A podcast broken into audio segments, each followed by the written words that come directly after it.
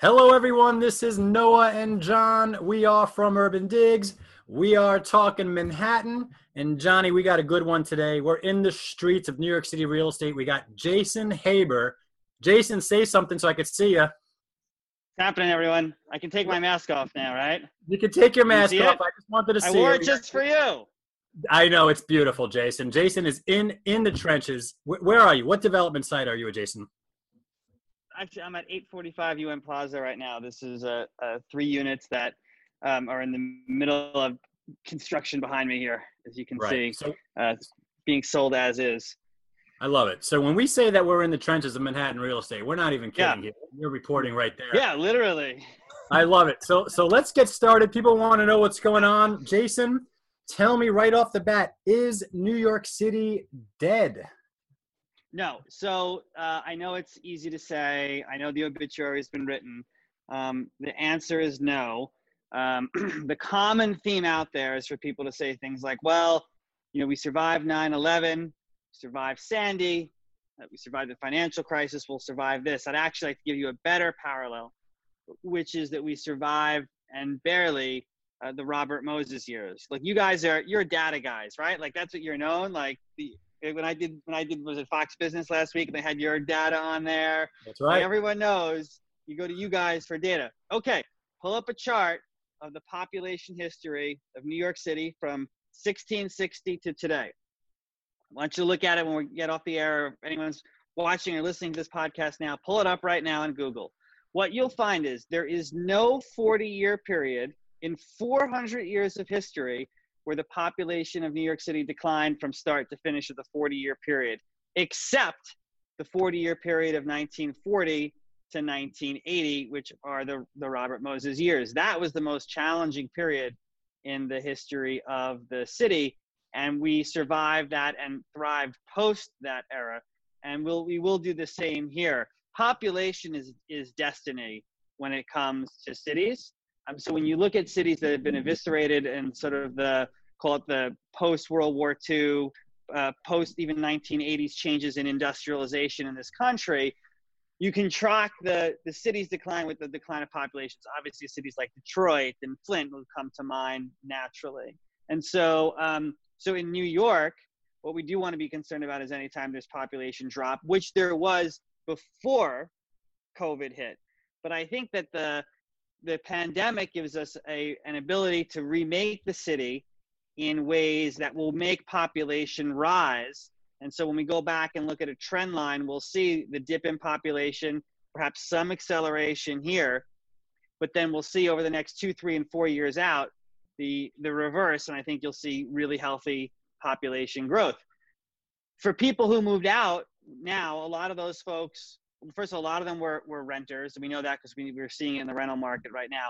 But a lot of those people were thinking about moving out in one, two, and three years. And so what happened is COVID is an accelerant it pushed their decision from the future to today which is exactly why i tell my friends who are suburban brokers don't spend all your commission now because in two and three years from now you're looking at the popping of a major bubble out there and so because i think people who would have left two and three years ago left today will be less leaving then at the same time over the next two and three year period what i see happening in new york is becoming more livable more sustainable more affordable which will attract a whole new cohort of people into the city and you'll see the city regenerate itself in new ways. The city of pre-covid is definitely gone you know and not totally but in many ways it'll be gone.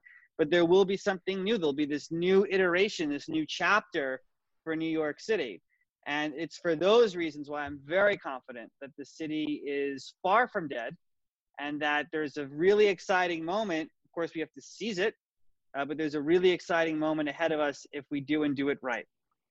Yeah, you, you you really lay out some really interesting points, and I love I love the macro historical take on this. And I mean, you mentioned a couple of things that I think um, really resonate with with how I'm thinking about this whole thing. Number one, COVID as an accelerant. That is so true. And I mean, it's it's been an accelerant in terms of technology. It's been an accelerant in terms of, of, of certain industries that that that that wouldn't be looked upon uh, otherwise. And it's been an accelerant for people making decisions, especially move out decisions, right? right? Not so much accelerant to move in. That's not really the type of accelerant this is. But if you think about anyone that's been in the city for 10, 20, 30, 40 years who has been remotely thinking about maybe it's time to move has probably had that accelerant um, right. you know, that force upon them, and maybe they they made that decision. And I always tell John when we talk about this, we're in it.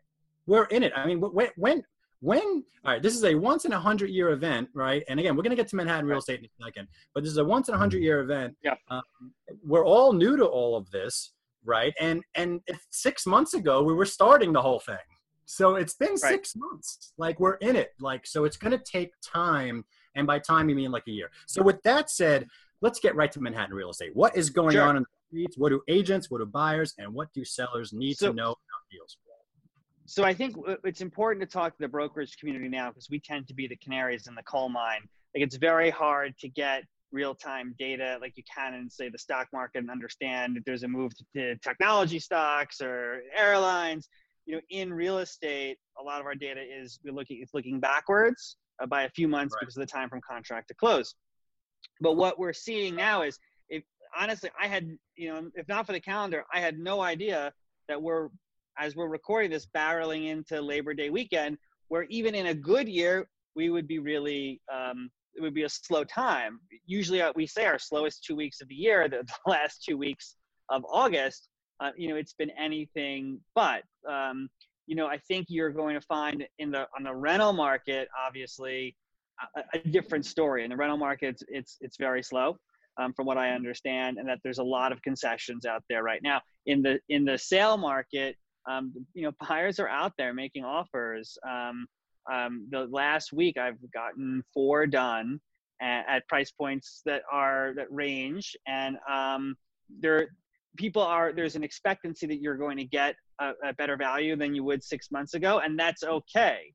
Um, the, the, the trick is after the financial crisis or during the financial crisis, um, no one knew where the bottom was and people didn't have money because what was happening on, on Wall Street. So there was fear out there. you look what's happening on Wall Street right now, totally divorced from the national economy, which right. is scary. But in Manhattan, where that that's so much of our market, um, you're we're finding that there are a lot of the, the, the folks who work on Wall Street are interested in in taking profits and putting it into real estate because they see value here and they've made a lot of money over the last three months. The last three months have been like three years of profits. You wrap into five months of of, of gains. I mean, it, it's been unbelievable. So very different from the financial crisis. This is not the same market at all. That's not to say I want to paint a rosy picture. Obviously, prices are not what they were um, if you're a seller and you're on the market right now, you have to be prepared for some level of capitulation to reality, or you're not going to move it. But if you are prepared for that, you will. Um, the apartment that I'm in right now, we have we have we have seven bids on it. Wow, um, that's fantastic. So could I could I just dig into yeah. that for a second, Jason? Which is this to yeah. talk about yeah. sort of like you know one of the things that's really difficult right now and as you mentioned it is you know the data we have is is rear view mirror data at best it's a few weeks usually it's a few months out so when we talk about price and we talk about you know where is the market now usually we look at that in terms of what's the listing discount from where i price it to where i'm going to get that offer offer accepted and i'm curious you know, when you look at your sellers, when they go to price it, at what level are they willing to capitulate? Is it 5%, 10%? Yeah. And on the same side, the buyers. So what are the buyers looking at? Are they automatically subtracting 5%, 10%? I mean, where is the, what's the spread look like? Okay, so that's a great question. So every every situation is a little bit different. A lot of it depends on if there were any price drops. If you were on the market before COVID, did you hold at that market when that value when we came back on in June, or did you drop? if you if you dropped, there's you, you're it was probably a smart move. Five or ten percent is probably where you're going to land. If you didn't, it's probably going to be more uh, more steep. We're also finding that um, under two million, there seems to be a lot more uh, activity out there than say over. And as you get higher, um, less so. At least for now, I would warn everyone. People forget that like even though we're in a pandemic, the very rich go away at the end of August, and they have so this year and maybe in different ways. Um, but I can tell you in my own experience, I have lots of ultra high net worth clients who are back post Labor Day and we're already making plans to look at the very high end property. So I, I think that's going to happen after Labor Day. I think you'll see that that market start to catch up a little bit. Um, again, I forget it's like it doesn't feel like Labor Day, like we're coming into Labor Day weekend right now, but it, it is here, and um, it's just it's just so different out there. So um, so you know, sellers are at five to ten is is the range we we're, we've talked about, and it's mostly where deals deals have gotten done so far. The ones that I've been a part of. Right, and just to follow up on the whole New York City is not dead, um, and the Exodus talk. Are, are you finding sellers to be desperate, or is it a case by case basis there as well? So it's case by case. There are some that are selling now because they think in six months from now it'll be worse. There are some who are selling now simply out of need. Like sometimes in real estate, you just just have to sell now. It's just the time to sell. Um, for sellers that don't really need to sell right now, that's the basket where you know they're they're probably going to be less inclined to negotiate on price they may be prepared for a long haul. And I tell people, long haul in this market, maybe two or three years. We just don't know. I remember in 2009, one of the lessons that I learned was people were saying to me, I don't want to buy now because the prices are going to go down. I'm not going to buy now because the prices were going to go down. And then prices started to go up, and they said to me, I'm not going to buy now. Prices are going up. Like you never can time the bottom perfectly what we do know is when you buy on dips in uh, Manhattan, it's when you make the most uh, return. And so you couple that with low interest rates, and if you have some sense of historical perspective, um, you're you're you're timing this very well. You're probably really confident about your purchase. Yeah, I, and John, I'm getting pretty confident at this point to say that that New York City is, is a buy, flat out buy, because I mean we're we're we're priced in. You know what I'm saying? Like like these these deflationary forces are priced in at this point. I'm not so sure you're getting as good of a deal as you got if you if you put a bid in in, in April or May, um, when it was a little scarier. Right. You know. Um, yeah, I, but, I, certainly think the panic trades are, are are a thing of the past. I don't think we're going to see listing discounts yeah. in the neighborhood of 20 to 30 percent. Like, and we did yeah. see a few of those uh, earlier in the summer or late spring. But I guess yeah. you know, to your point and to Jason's point, you know, you, you talk about that Robert Moses period, and from the 40s to the 80s and you know that was the great exodus to the suburbs that was when the suburbs really finally established themselves and you know robert moses made the made the exit possible by building the roads to get people out of the city um, but when you think about the exodus quote unquote now and i'm, and I'm wondering is there a price level to which people will come back to the city regardless of, of, of the, the noise out there is this a purely price driven market i mean it, it, do we get to a certain price and people are going to say you know what the city's a buy or do we have to get to a point where the city has to be both livable and a buy at the same time? No, I mean, I think their livability is an important factor here. One thing I want to point out it wasn't just that Moses was building the highways and roads that led out to the suburbs, but the government was funding that move by guaranteeing loans. The 30 year mortgage came out during this period where they would loan on single family homes in the suburbs. At the same time, you couldn't get loans in certain parts of the city because of redlining, and there were literally neighborhoods where you could not get a loan. So it pushed people out to the suburbs. So what we need right now is sort of that reverse thinking from the government, where we need people to be encouraged to come uh, to live, you know, not to be, uh, you know, to have opportunity to live here. And I think you need you need the livability component, you need a governmental support component, but people will choose cities. I mean, people at the end of the day want to be in a city more or, less when you talk to people for the first time in human history human history right the more people live in cities across the world than live in rural communities uh, that change just happened within the last decade so we're seeing more and more this migration to um, to cities and i don't think that's a trend that technology is going to change the pandemic's going to change but the cities have to adapt for this world, for the for the for the technology shifts, for the post-pandemic shifts, because um, we know that the pandemic has an expiration date. We don't know when it is, but knock on wood, you know, we have a vaccine Q1, Q2 next year, and uh, people enough people get it. Where we're now in a post-COVID world. Okay, what does that mean? What does it mean for the city? Um, are we? How, what does it mean for transportation? What does it mean for livability? What does it mean for sustainability? What does it mean for education? What does it mean for housing? What does it mean for healthcare? All these things have to be addressed. And if you do it and do it well, the city is going to be in terrific shape. And all those people who bought now before we did all those things are going to be, uh, as we say, in the money. Yeah, and Jason, I think New York City is at the crossroads right now with that, man. We we, we are at the crossroads, and yes. we need new leadership, and we, we need we need good leadership. We need good policy. These are very fixable things. Let's not forget, Jason, that that the peak cycle in 2015, where we, we peaked out and we started coming down, that was a policy-driven reset. Since that, there was there was a number of policy changes that that made right. New York City um, less affordable, um, um, more tenant friendly, less investor friendly, et cetera, et cetera. And, and New York City prices um, accommodated and came down um, as a result of that. It was policy driven over, over a period of time. But let me just ask you this, because um, we're getting towards the end here. And when you, when you look at deals you're putting together in the streets right now, I mean, because that's what people want to know, right? They want to know where the market yeah. is. Right? And I know there's no simple answer to that, but is it easier? Like when you look at the deals you put together, is it easier to get the seller to come down or is it easier to get the buyer to come up these days? Like where's the where's the the bottleneck happening right now? So believe it or not I, I have i haven't had it with sellers. It's been getting buyers comfortable coming up. In one case we had an accepted offer. We had to retrade down a little bit because the buyer got cold feet. And the seller said to me look this buyer they're you know they're all cash they're really well qualified i don't want to lose them I'll take 15,000 less just to keep them in the deal. And they jumped at it. They took it.